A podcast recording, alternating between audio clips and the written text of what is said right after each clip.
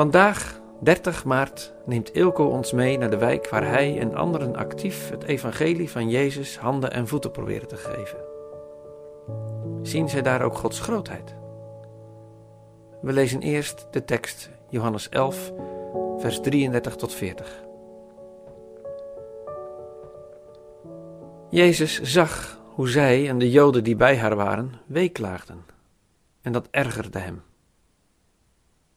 Diep bewogen vroeg hij: Waar hebben jullie hem neergelegd? Ze zeiden: Kom maar kijken, Heer.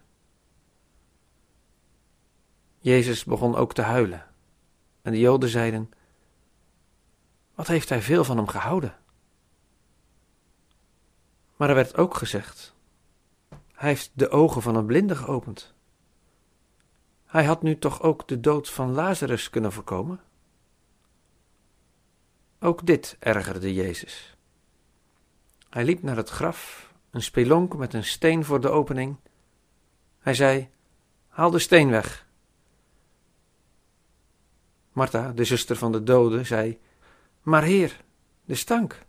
Hij ligt hier al vier dagen. Jezus zei tegen haar: Ik heb je toch gezegd dat je Gods grootheid zult zien als je gelooft? Als gemeente hebben we jaren geleden ervoor gekozen om actief te worden in een wijk waar geen kerk meer is. Het enige kerkje dat er staat kent 30 bezoekers met een gemiddelde leeftijd van boven de 65 jaar.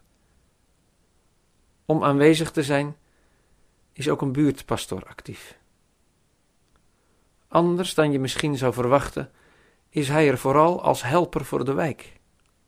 Hulp bij lastige brieven, advies voor het hygiënisch houden van je woning, maar ook laten zien hoe je met ruzies of lastige situaties omgaat.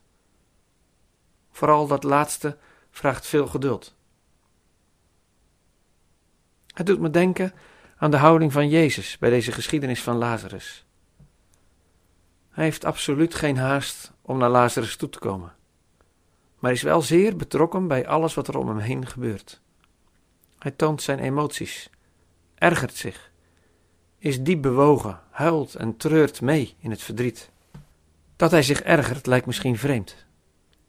Maar hij is oprecht verontwaardigd over de ravage die de macht van de dood aanricht in het leven van hen die hij liefheeft. De conciërge van de wijk, je snapt het wel, degene die echt alles in de wijk in de gaten houdt, heeft van tijd tot tijd contact met de buurtpastor. In gesprekken met anderen noemt hij ons de kerk en komt hij voor ons op. Maar echt aanschuiven bij activiteiten is nog een stap te ver. Totdat een paar maanden geleden zijn kameraad van vroeger uit militaire dienst kwam te overlijden. Voor iedereen een schok, omdat zijn kameraad aan niemand had verteld dat hij al langere tijd ernstig ziek was. Het gaf hem veel verdriet, en je zag het ook aan hem. Hij kon maar één plek bedenken waar hij naartoe kon met zijn verdriet. Samen met de buurtpastor is er een moment gezocht om in de kapel even stil te zijn. En als het nodig is, gebeurt dat nog. Ook Martha kan maar één plek bedenken waar ze met haar verdriet naartoe kon gaan.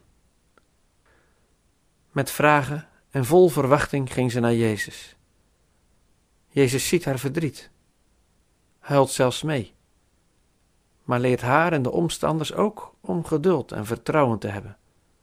Hij neemt de tijd en vraagt aan hen om de steen weg te halen. Opvallend. Hij had ook zonder moeite de steen zelf weg kunnen rollen, of een wonder kunnen verrichten, maar dat doet hij niet. Hij schakelt Martha en ook de anderen als getuigen in en vraagt om geloof. Als je gelooft, zul je Gods grootheid zien.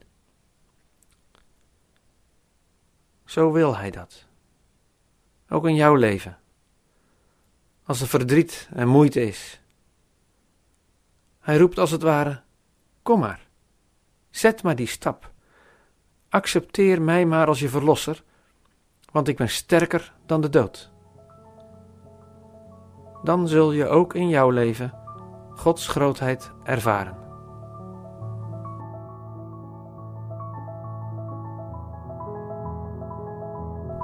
Leuk dat je luistert naar 40 dagen hier en nu. De podcast die je wil helpen om Jezus te volgen in jouw hier en nu. Deze podcast is een initiatief van Verre Naasten, Lume, LPB Media en Kerkpunt. Wil je meer weten over deze podcastserie? Ga naar 40dagenhierennu.nl. Voor de Bijbelteksten in deze podcast gebruiken we de MBV 21 van het Nederlands-Vlaams Bijbelgenootschap.